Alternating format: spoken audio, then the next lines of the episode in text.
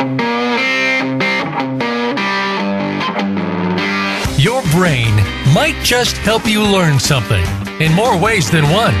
Welcome to Dr. Gary Bell's Absurd Psychology. Dr. Bell is a licensed marriage and family therapist. He'll be your guide on this crazy exploration designed to bring life back into our existence. Can you become the element of change in an ever changing world? Possibly, but you've got to listen on to find out. Now, here is the host of Absurd Psychology, Dr. Gary Bell. Welcome, everybody. All right, we're talking about serial marriages and incompatibility. And boy, I'll tell you, during a year like this, during COVID, there's more divorces than.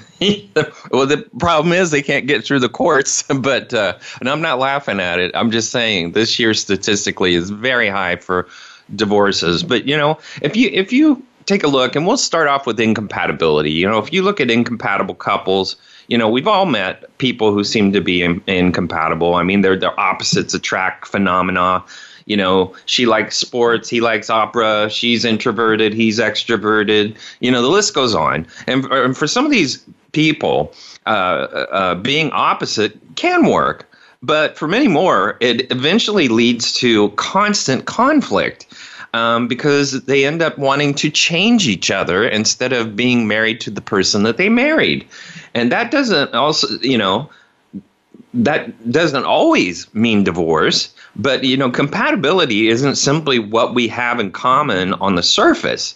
It's also the values, the beliefs, uh, personality traits that we share, and, and, and it's true. Even if these, these these can be changed over time, but what makes us more or less compatible? Uh, how important uh, is it anyway? Well, you know, most couples fight about money, fight about sex, kids, if they have them. And, and uh, you know, psychologist Gottman says uh, uh, compatibility comes from how a relationship supports your life's mission. And that means your passion. And, and, that's important for us to understand that we're souls living a human life, and our souls have passion about something. And whoever you're with, it's a good idea that they either stay out of your way on your passion and allow you to, to pursue it, or that they complement it and bring something to it. You know, Neil Clark Warren, he's based, he's the founder of eHarmony. Um, he he's really an expert on compatibility, and he really laid out there's these compatibility areas. There's I think around 29 that he put forward. Um, some of these are like uh, two emotionally healthy people, uh, strong character, similar intelligence level, some uh, some same kind of values, uh, keen sense of humor, uh, similar energy, similar industriousness, two or three common interests, and curiosity. These are really important to understand. And people married seven to 10 years who met through eHarmony have about a 3.86 divorce rate. So that's not bad. And that's based on 2013. Now, people who met online have a slightly higher marital satisfaction or lower uh, rates of marital breakup than meeting a spouse through traditional offline venues, which I find interesting. But online services broaden your dating pools, so that's kind of why it happens. But this also leads to an increased opportunity of finding a compatible partner. However, you really need to check the balances on their health, on and that means diseases of any kind uh, their finances. That needs to be something that you talk about and their uh, sense of what intimacy should be like in a relationship. You know there's a lot of ingredients to the success of incompatible couples and that's generosity and that means the success of compatible incompatible uh, incompatible couples if they can at least share generosity and adaptability they can get through the bumps they can if they become more generous with their time, their attention, their words, and understand that you might be changing and your partner can too. But you've got to change first. You don't change your partner. You work on changing yourself. You know, it, it's it's really important. If you're curious about uh, how compatible you and your partner are, and then you didn't meet through, uh, you know, uh, uh eHarmony, you might check check out uh, Instant Chemistry.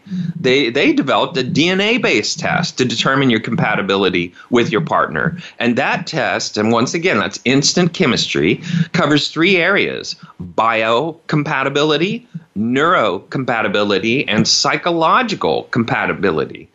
And, and, and basically, you spit in a tube and you send it to their lab and log into their site for a psychological assessment and your results.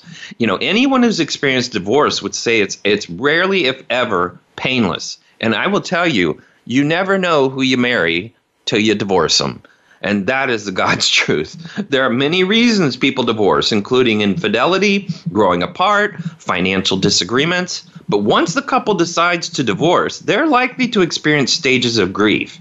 And uh, Elizabeth Kubler Ross uh, talks about the stages of grief uh, uh on uh, in her book on on death and dying, and that's denial, uh, isolation, anger, bargaining, depression, and acceptance. And those can all come at once, by the way. But, you know, uh, no two people experience that in the same way. So going through each stage isn't a need. But it's really difficult that when you're going through that adjustment, you're also divorcing at the same time. And so you've got all these mixed emotions and they come out like you're bipolar. And so people take out their emotions in court and love and attorneys love this, family attorneys they will love this all day long is playing two people against each other and sucking them dry financially. That's just how how uh, it works. You know, there's also uh, no specific order of those grieving stages. For example, you might go from anger to denial to bargaining and then acceptance all in one moment. I mean, it's amazing. You know, one of the dominant theories about divorce adaptation is divorce stress adjustment and it postulates and it's a model and it basically says that the process of divorce is continuous and it begins while the couple uh, temporarily and after a period of time they adapt to their circumstances and to their stressors. Some people experience chronic strain in their relationship and this ongoing stress so they don't view the process as temporary. In fact they might never fully recover from a divorce but the bottom line is some people just sit in their stress in a marriage and eventually as it bottles up they just make a rash decision and bang it's done. But i could tell you something. Never ever ever if you can help it make an important decision while you're emotional. You know um, the difference between men and women and it's really important when they're making decisions uh, you with men they have a very short pre-decision period. Uh, they're less pre-decision stress. They're they're lower uh, in the post-divorce adjustment. They're more external locus of control men when they're coping with the divorce.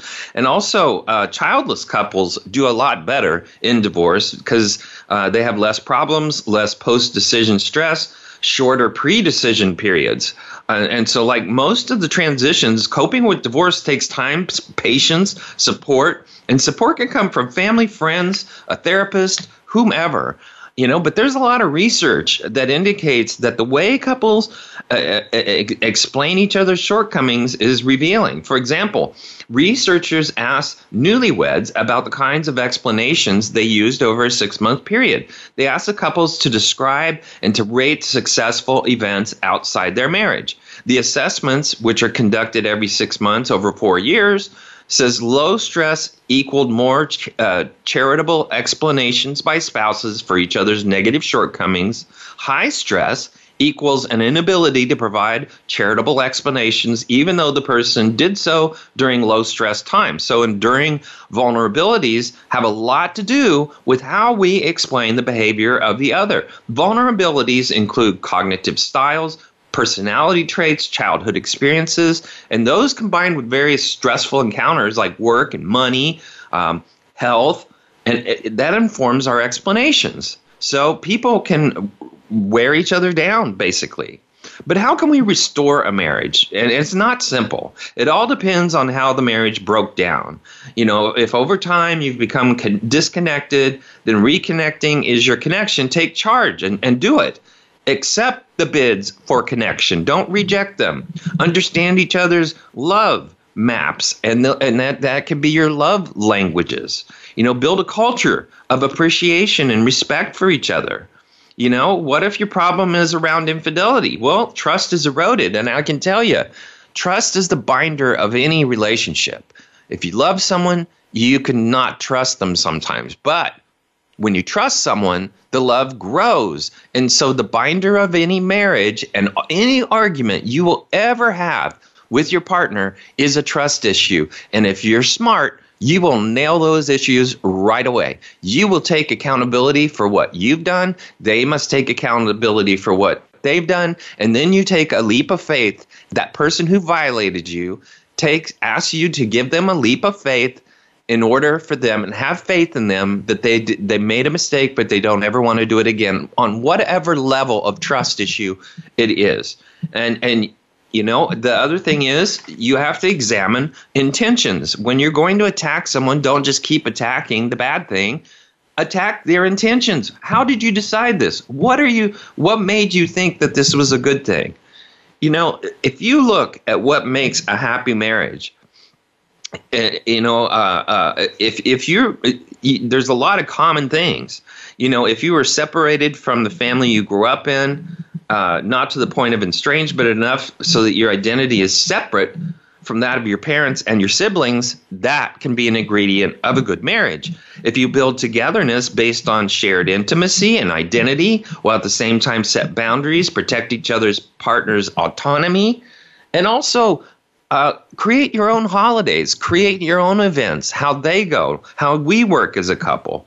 And then you establish rich and pleasurable sexual relationship, and then you protect it from intrusions of the workplace and family obligations. And if and then we're talking about healthy, you know, learn to continue to work uh, on protecting the privacy of you and your spouse.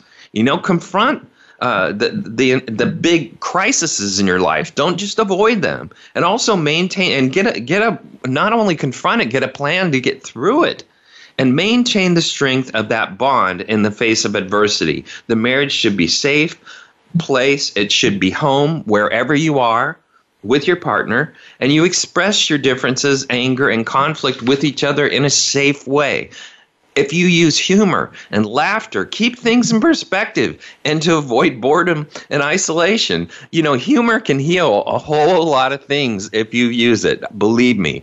Nurture and comfort each other. That's other healthy, uh, successful things to do in a in a marriage. Keep alive the romantic ideas, uh, images that made you fall in love while facing the reality that changes are coming time. And there are reoccurring themes you might notice as you continue uh, reading, you know, like humor, sexual intimacy, comfort, boundaries are a few things. You know, seriously, you know, either partner can be grumpy and unhappy, but when they are, oftentimes they rub off on each other. So you want to use more humor. That doesn't mean you need to get uh, you know right right into telling a joke, but you can watch comedians or or you can uh, remember some things in, in your past.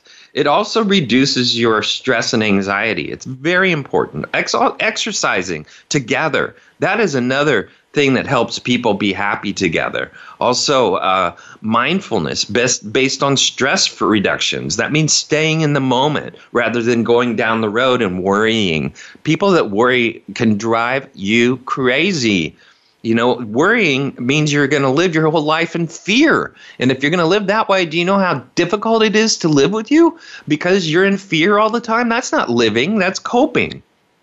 You know, if you're going to fight, be smart soften your soften how you begin an argument learn to send and receive uh, uh, repair attempts forgiveness attempts soothe each other compromise you know be constructive rather than try to be right that's the biggest problem in marriage. A lot of people think they need to be right, and that's not the place for it.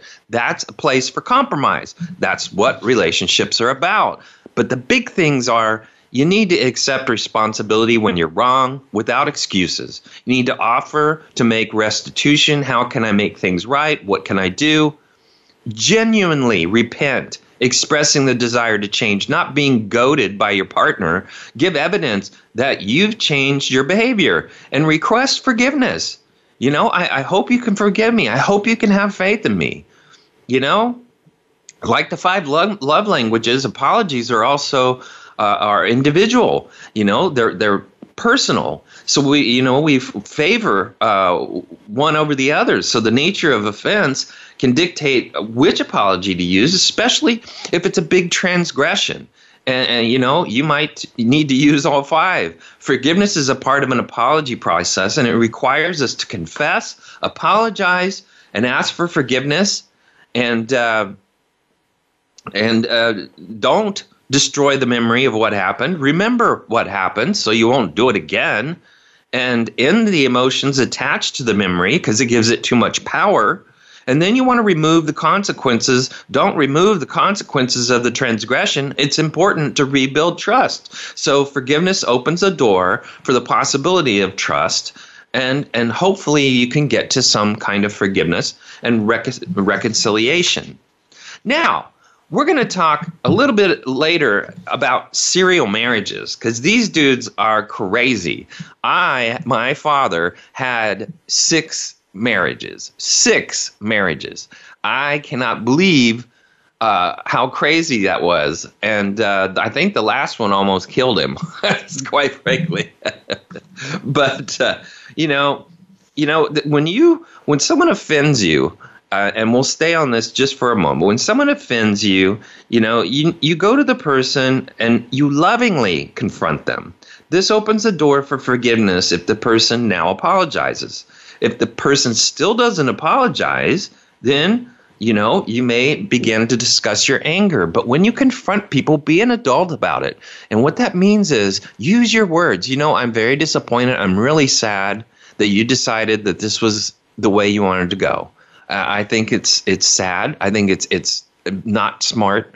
And it, and it really hurts because it includes me and it creates a problem in my life too. Is you know when we do stuff like that stay flat and straight. When you confront your partner stay steady in your speech. Don't use a lot of tone. Don't use a lot of verbosity. Don't throw your hands in the air. Get all handsy. No. Calm down. Take a time out. If you're not calm and then discuss with your partner, look them in the eye, and it's really hard to go to rage when you look someone in the eye, and basically say what your emotions are. State them. State them. That's all you have to do. All right, we're going to take a quick break. Now we're going to dive into serial marriages. Come back.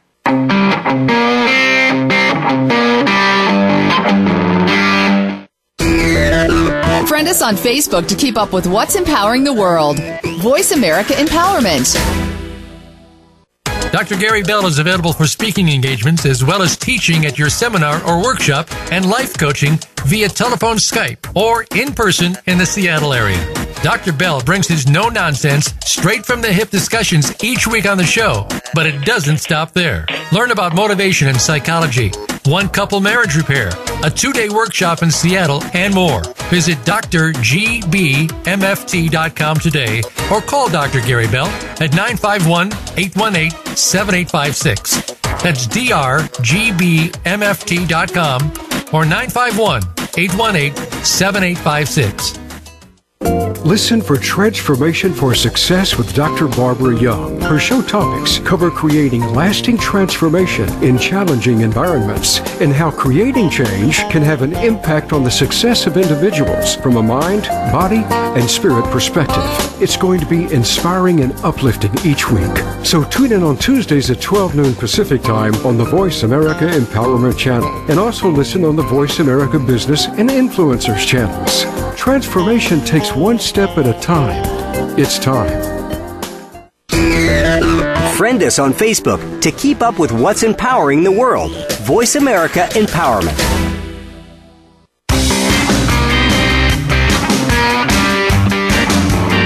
You are tuned in to Dr. Gary Bell's Absurd Psychology.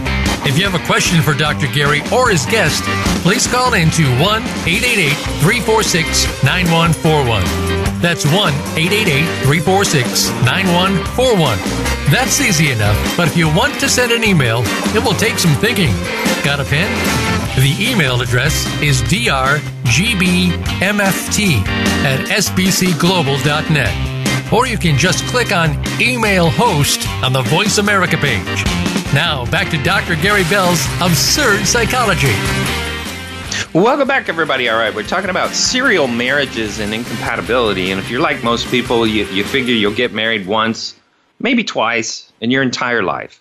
However, if you're a serial monogamist, a person who engages in repeated serious relationships, one after the other, you might marry three, four, five more times in your life.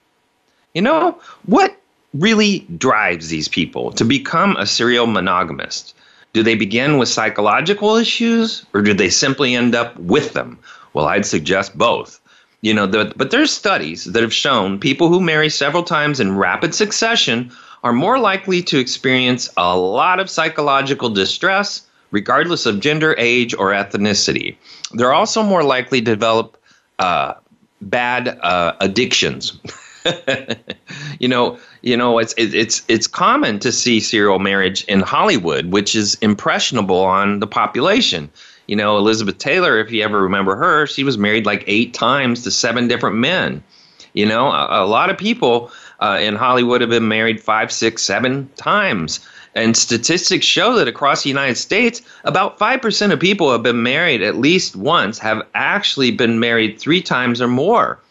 And that percentage is highest in Arkansas at 10%. The lowest is along the East Coast in New Jersey, New York, and Man- uh, Massachusetts, where it's about 2%. But education plays an important role in serial monogamy as well. Those with higher educations have a lower likelihood of being married three or more times. It's cheaper to keep her. You know, unfortunately, serial marriage is also linked with earlier death. And so many people who engage in multiple marriages, either uh, long term or short term, have a perception that there's an ideal type of love, but they often fall short of believing that people can experience one true love in a lifetime. And sometimes diving into a new relationship is a way to become distracted from your loneliness. And in other cases, it's related to a misplaced self value that's basically solely on the way other people feel about you. And some people get married because they want to solve their partner's problems and not confront their own problems. So they'd rather find someone that's also just, just as depressed as them and try to fix them rather than take on their own depression. You know, a lot of people want to fix their partners, and it's sad, but these people who get in serial relationships often marry someone who is in a one down position or in one way or another, and they end up trying to save them rather than to marry a partner who matches their needs and is good fit for them. You know, it, unfortunately, um, many people engage in multiple uh, uh, uh, relationships, dive into a new relationship. And, and and it's not necessarily healthy to become relationship dependent, but serial marriage can have negative effects on other people, including uh, children, grandchildren, and even ex spouses. And so, you know, through the eyes of children, when parents remarry, it's not easy on them, even as adults. You know, the parent child bond is intensely strong, and a parent's remarriages causes a shift in the relationship, and most adult children find it unnerving. You know, they they're all of a sudden uh, being loved differently by their parent, and they're they're not on the front of the radar uh, as the parent is now focused on the partner. And sometimes the partner thinks that it's their job to be the parent be the uh, parent to the stepchild. And then what they do is end up abusing him because basically the kid's not going to respond to you the same way as they're going to respond to their parent. That's why when you get married and if you're going to get married in multiple relationships and have children you don't want to be parenting the child of your partner you want your partner to be parenting them, and you shouldn't be nagging them on how they parent because not all people parent the same way. And if you're going to make that an issue, you're also probably going to be a serial marriage person.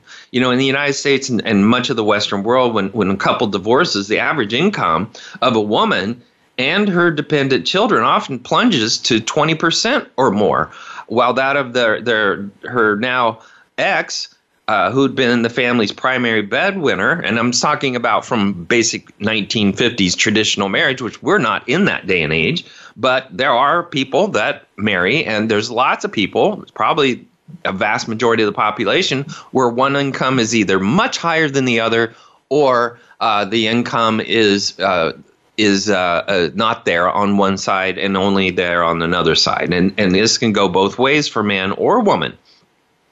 But, uh, you know, they may end up paying child support uh, for what they contribute to the household, but, you know, that may help, but that oftentimes doesn't make up the difference. You know, this born again uh, bachelor or bachelorette is perfectly positioned to attract a new, younger spouse and begin building another family.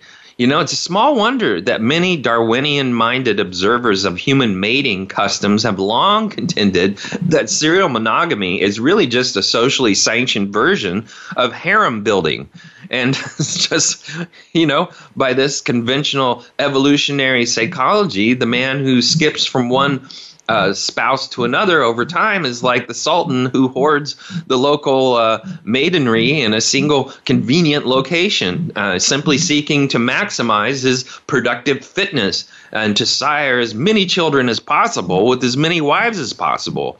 And, and if it, that preferred male strategy, especially for powerful men, uh, sequentially or, or synchronously, he men consort to polygamists and so women, by contrast, are not thought to be natural serializers. You know, sure, a lady may find uh, date around when they're young, but once they start a family, they basically assume to to crave stability. After all, you know, they, they can only bear so many children in their lifetime. They're wrecking their body every single time they do it and divorce rates uh, raises her risk of poverty. So unless forced, um, you know, because women basically end up sacrificing a lot of years of marriage raising children or having children, and that is a lot. That's a lot. And, and, and women take a lot of risk. They, they, their body is, is vulnerable their health is more vulnerable. They take the man in sexually, which can be nasty if he has diseases from his past conquests, you know, so it can be a really messy, messy thing. And, um, you know, there's a report uh, published in the summer issue, in, in, an issue of Human Nature. Uh, uh, from the University of California, this uh, lady named Monique uh, Mulder, and it presents compelling evidence that at least some non Western cultures where conditions are harsh and mothers must fight to keep their children alive, serial monogamy is by no means a man's game. It's finessed by him and, and foisted on her. And so, to the contrary, the, uh, uh, Dr. Bur- Mulder said that among the, the, the Pimbwe uh, people of Tanzania, those lives and loves uh, uh, are, are uh, basically, uh, which she's basically followed these folks for about 15 years, the serial monogamy looks less like polygamy than a, st- a strategic uh, a beast that may have some uh, some person just basically taking on whoever he wants as his partner. You know, um, you know, prov- provocatively, the character sketches of male versus female uh, serialists prove to be uh, uh, inversely related. Among the women, those with the greatest number of spouses were themselves considered high quality mates, the hardest working, the most reliable, with a scant taste for the strong uh, uh, uh, uh Pimbwe uh, famously brewed. And, among the men, by contrast, the higher nuptial count, the lower the customer ranking, and the likelier the men were to be uh, layabout drunks. so, you know, we're so wedded to the model that men will benefit from multiple marriages and women won't, that women are victims of the game and, and you know there's there's uh, there's a new analysis through preliminary that is derived from one of the more comprehensive and uh, data sets about uh, mar- marriage and reproduction patterns in a non-Western culture, but the re- the results underscore the importance of avoiding uh, the the generalities of what might be called uh, evolution you know, it's too often devoted to proclaiming universal truths about uh, a, a, deep human nature based on how people respond to their sexuality. But it's important to really take a look at ourselves and understand, you know, hey, do I have control of my life? Am, am I in, am I starting to make better decisions? Am I am I going to be in a relationship where we make decisions together, or is it all all about me making decisions because selfish people have a tendency to wreck a marriage. And it's important to understand that, that when people are selfish and they don't think as we, they think as I, what basically happens is you're setting up the ingredient for divorce. The other thing that sets the ingredient for divorce, and I see this all the time, is the people that throw the word divorce out there. They throw the word divorce in your face through the marriage. Why don't we just divorce? Why don't we divorce? Divorce, divorce. Okay, when you do that, the, your partner basically hears that and goes, "Oh, I have to think of a plan B. This may not work." And so all of a sudden they have to arrange in their mind what are they going to do if this person decides they want a divorce. Now I have to figure out how am I going to do this financially? How am I going to do it physically? Where are we going to live? How am I going to make a living? What do I have to do? You know, smart people. And I remember when my mom uh, divorced my dad for many good reasons. Um, I remember the first. I, she probably was thinking about divorce for maybe five years, but I think in the last four years, four or five years, she started. She went and got a job. She learned like uh, shorthand. I don't know if you know what shorthand is, but it's a way of taking notes. And uh, basically, you know, she went out and started to work, set up a life for herself, and eventually decided to get a divorce. And, uh, you know, that was probably the best and smartest thing she ever did in her life. Um, but the bottom line was is that you know some people have to make a plan, and I think when they started talking divorce, that's when she started to make that plan and she went after it. And so if you're in a relationship where you're codependent, where you're stuck and you don't have anything, you need to have a plan before you get divorced. You don't just go get divorced because you feel like it and we'll just throw our hands in the air to the wind. You need a plan and you need to understand what the consequences are. And you need to also speak to an attorney and really get a good idea how this is all going to fall.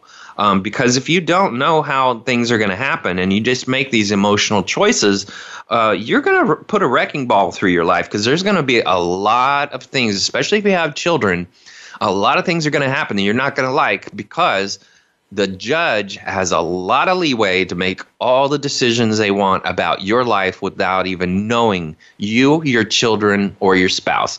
Actually, when people get divorced, the courts could care less about you. They only really care about the children and how they're taken care of. The rest of it is pretty much a formula. And you need to get that because taking yourself, taking all your emotional energy to court to hurt your partner is foolish. It's foolish and it can destroy you.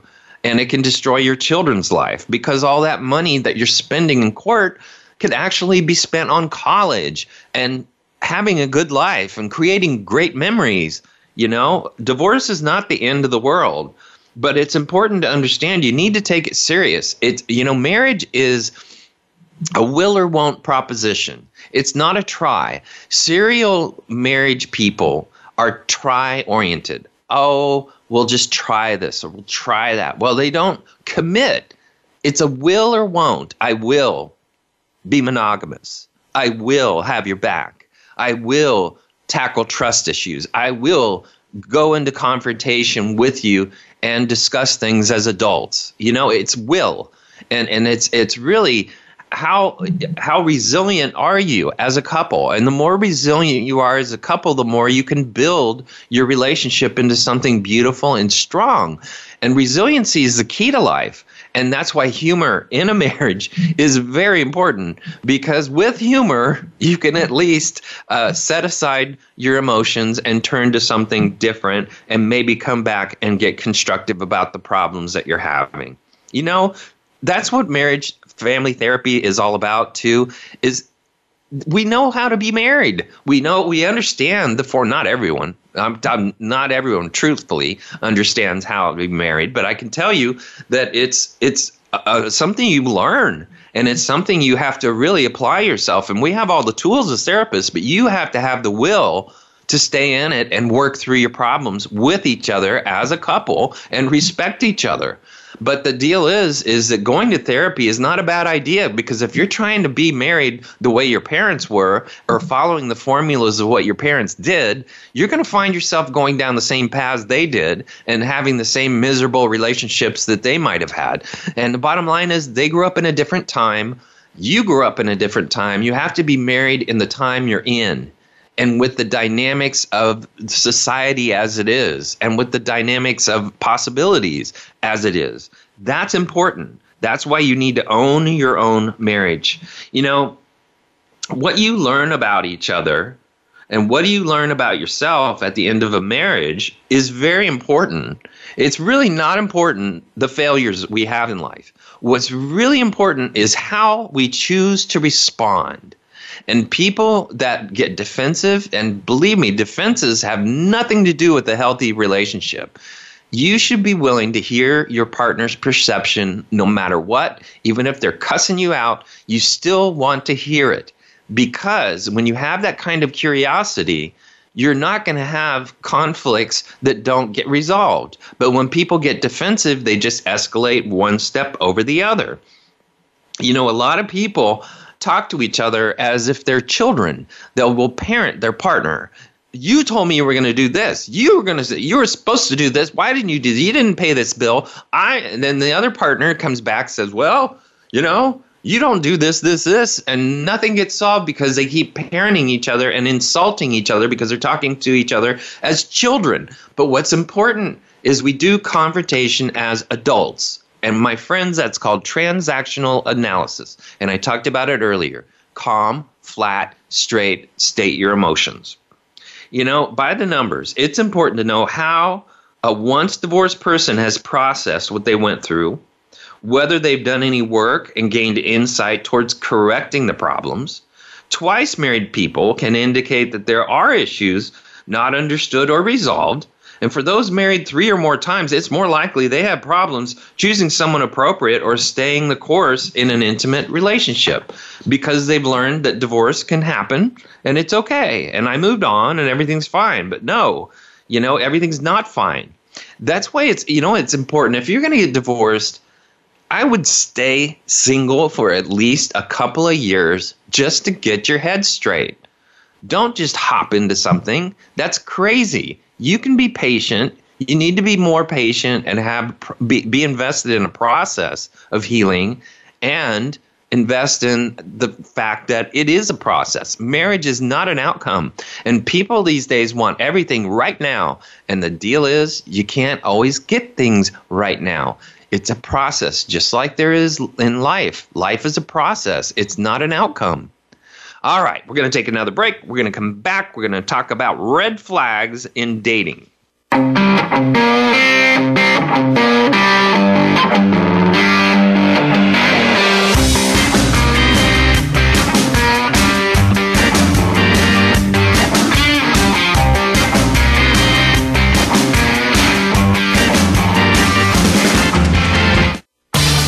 Change your world Change your life.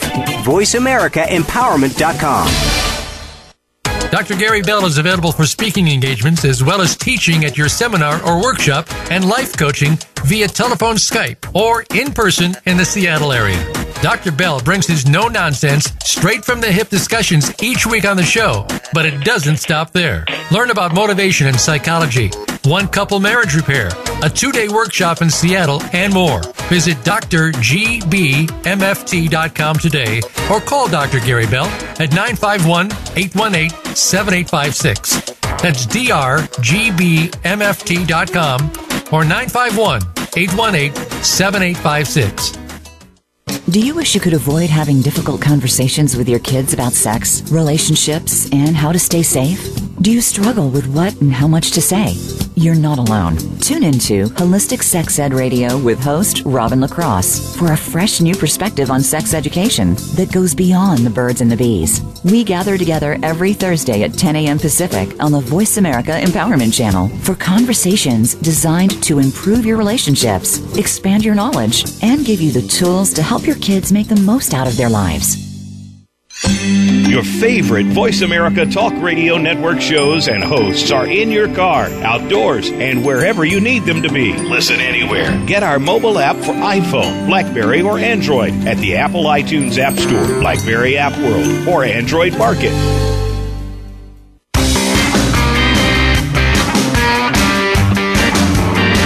Are tuned in to Dr. Gary Bell's Absurd Psychology.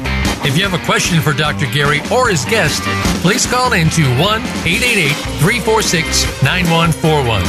That's 1 888 346 9141. That's easy enough, but if you want to send an email, it will take some thinking.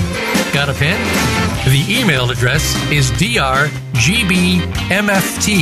at sbcglobal.net or you can just click on Email Host on the Voice America page. Now, back to Dr. Gary Bell's Absurd Psychology. Welcome back, everybody. All right, we're talking about serial marriages and uh, people that are incompatible. You know, there's a lot when you go on dates. You know, it's it's really you need to understand that you need to do a little bit of backgrounds, especially if you do this online stuff you know, it's not bad to go to somebody's Facebook page. It's not a bad idea to go to their Instagram. It's not a bad idea, you know, to Google your date and find out if they have a criminal record. But you do want to look for red flags because people are not forthcoming. Many people will hold their secrets. They're used to having a partial existence on the internet. And the fact is is that you can find things in the dating process if you're smart enough to catch those red flags. But here's a big deal, and you need to stick with this. Integrity and trust are essential elements to any relationship. You know, even if it's business, it's still essential. There are millions of reasons that marriages fail, but the particular is, uh, is are often discovered during the dating process. And if you have a partner that has little integrity or has little ability to be trusted, you're throwing yourself into a hot mess. I mean, a hot, hot mess. Uh, and and that is not a good thing for anybody's life. You know, if, if a person seems distant or removed when you're spending time together or talking, you know, like they're not expressive or they're hard to connect with on an emotional level, that says a lot. You know, that's going to be hard to live with. Hard to live with.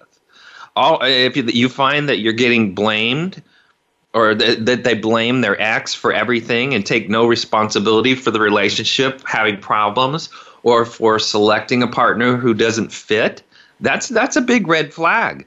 You know, if the person you're dating doesn't share how they feel about you, this doesn't need to be deep or signify serious commitment, but you need to know where you stand, especially if you've been dating for a while. You know, that's important. Red flag your date you know may seem to be self-centered much more interested in themselves and only needs that you you know them they don't really care about your needs. You know if you see these tendencies now they're likely to continue. If they're late to your date if there's somebody that that's not dependable if they don't call when they say they're going to call there's something going on. And, and if that person is so self-centered you don't need to be with them if you suspect the person has a serious emotional issues that you know that make uh, any kind of smooth interaction nearly uh, impossible to achieve, that's good idea. Red flag. Get rid of them. You know, like the breakups themselves, divorce rates are a complicated subject. You know, questions uh, are broad. You know, should we really want divorce rates to go down? You know, is it true that about half of American mar- uh, uh, marriages end in a split? Well, yeah. And this year, it's probably even more. And why are so many baby boomers ending things all of a sudden? And then there's questions of what predicts divorce in the first place. You know, do, do you really, if you're a toxic couple, do you really need to stay married? Is that important? No, it's not a good idea to be toxic. If you're two stubborn people that can't be adults. And if you're always blowing up on each other and projecting your own problems on each other you're not going to have a steady relationship. And and that my friends can end your life due to stress you know? Age also matters. Couple that marry later tend to have relationships that last longer. The earlier the couple gets gets together, the greater the risk of later divorces. So interestingly, that holds if couples move in together while they're younger, as in their teen years or even in their early 20s. You know, demographics can be important statistics. Um, you know, uh, education and religion are really powerful predictors of lasting and dissolving unions. And and quite frankly, you know, if you're going to be a Christian, find a Christian partner if you can. Find a Christian partner because you need to have that spirituality in common because the people who marry a partner who's not spiritual, who's not in their faith, ends up getting divorced oftentimes because or losing their religion uh, simply because their partner doesn't believe in it. And so there's this ongoing problem, especially if you start breeding, then nobody knows what to do. Should we go to church? Should we not go to church? What are we going to do? And it gets crazy. It gets crazy.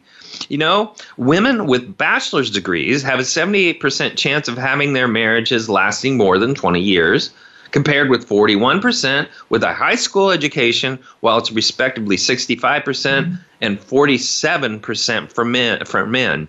So identifying as religious also gave, gives a similar bump uh, versus non-religious. You know, one personality trait makes things especially hard, and that's neuroticism, and that's emotional instability. And it's a personality trait that measures how sensitive you are to perceived threats and how likely you are to ruminate about them. And it's been implicated in anxiety and depression disorders uh, that that has been shown to be repeatedly predictive of divorce. And if, so, if you have a neurotic partner, you're more than likely to get worn down to the point that you just can't deal with it anymore.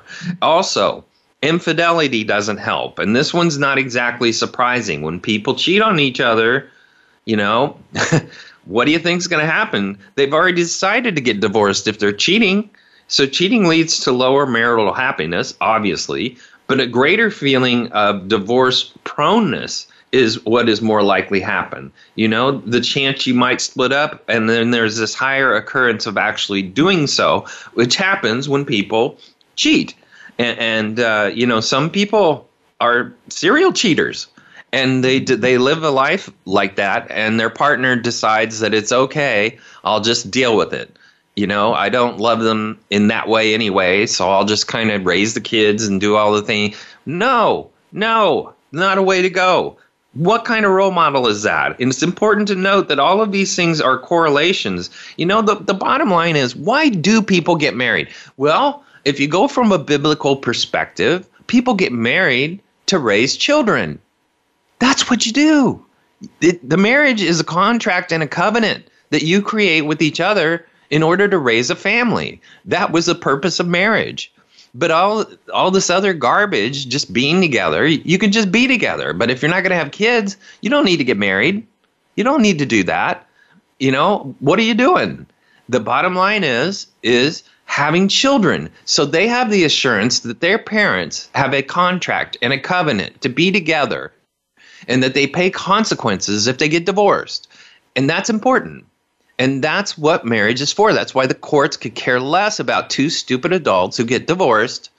What they care more about is the children because that is the foundation of the marriage. But if two people get married and they don't put themselves first and love each other and teach each other how how how to love God through each other, then then they're they're they're not going to get it right because you have to be able to give to yourselves before you give to your children. That's how you restore your energy, that's how you partner. And the way you love your children is how God loves you.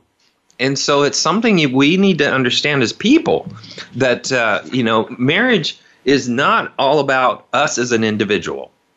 You know, there's a lot of research. Uh, um, you know, the number one uh, killer of uh, uh, uh, a problem in a marriage is apathy. Apathy. When people, I, I, I can get two people on a couch, and if they're arguing with each other and they hate each other, they have to love each other to hate each other. So that means there's hope. But when people just could care less, they don't care anymore, that's when divorce is most likely to happen. When they have no feeling for their partner whatsoever. You know, there's also can be hope, but it's really hard to find hope when there's apathy. And sometimes it's a fake apathy. It's an apathy because they're depressed, or it's an apathy because they've given up. And sometimes you can restore that energy. But the main ingredient to getting to ending a marriage is often, oftentimes, uh, i just don't care anymore. You know, going to see a marriage counselor isn't easy for any couple, but you can save a marriage. You really can. You know, there, there's commonly held beliefs, and, and the, the I, I tell people, you know, we're going to do a few things. We're going to change some behaviors. We're going to change how we talk to each other, and we're going to fake it till we make it. And guess what? If you start doing that muscle memory and building that muscle memory, we finally get it that this is healthy. And then we begin to do it willingly and wantingly because we're getting the kind of results from each other that we never had before.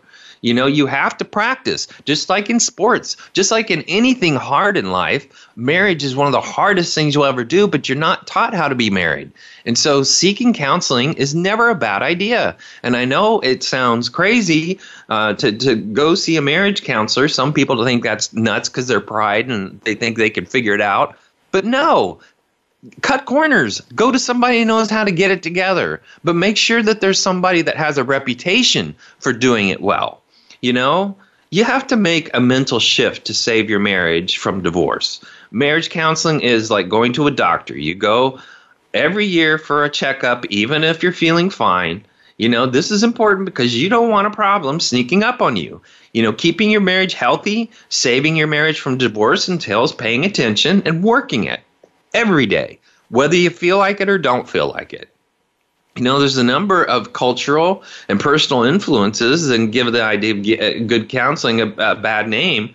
But, you know, some people assume that counseling means you're you're about to get a divorce. No, no, you're not trying to get divorced. Some people are tuning it up. You know, uh, there's this also this reputation only wimps get counseling. Right. Only wimps get their leg set by a doctor when it's broken. You know, your marriage is more than just a, a, a sacred cow. It's the most important thing you'll ever do. And so you don't want to treat it lightly. You know, some people are too tough to get counseling, or their parents didn't get counseling and they stayed together. You know, there's nothing wrong. Let's go into denial. You know, stop lying to yourself. In fact, if you're listening to this, you're either a spouse trying to figure out how not to get counseling, or your spouse trying to convince your partner that you need it. But here's the deal marriage is it takes two. And if you have an unwilling partner to seek counseling, you've got a low chance of repair because they're too selfish to even try something to make it better.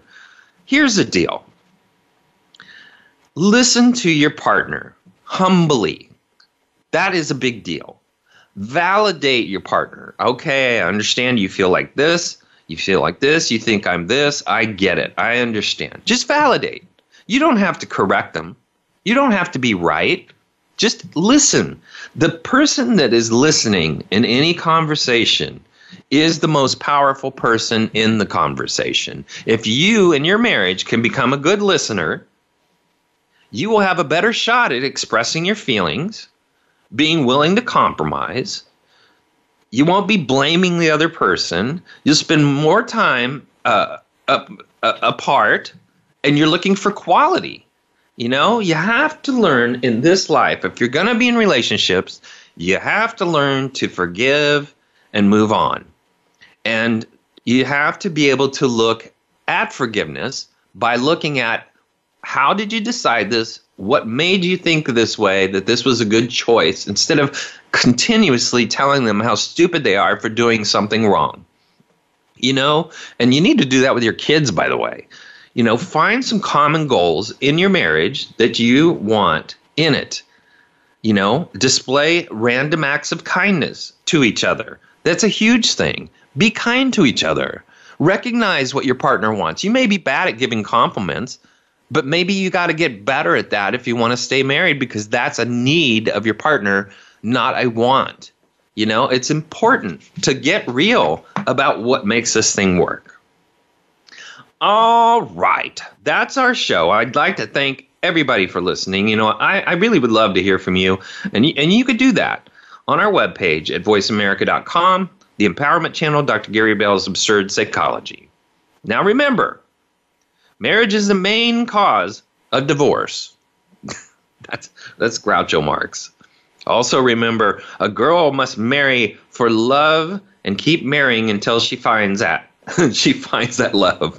That's Zsa Zsa Gabor. Also, marriage is like a walk in Jurassic Park, and boy, do I know that one. then finally, marriage is about 5% love, 5% compromise, and 90% of knowing when you lost an argument. Thanks for listening, everybody.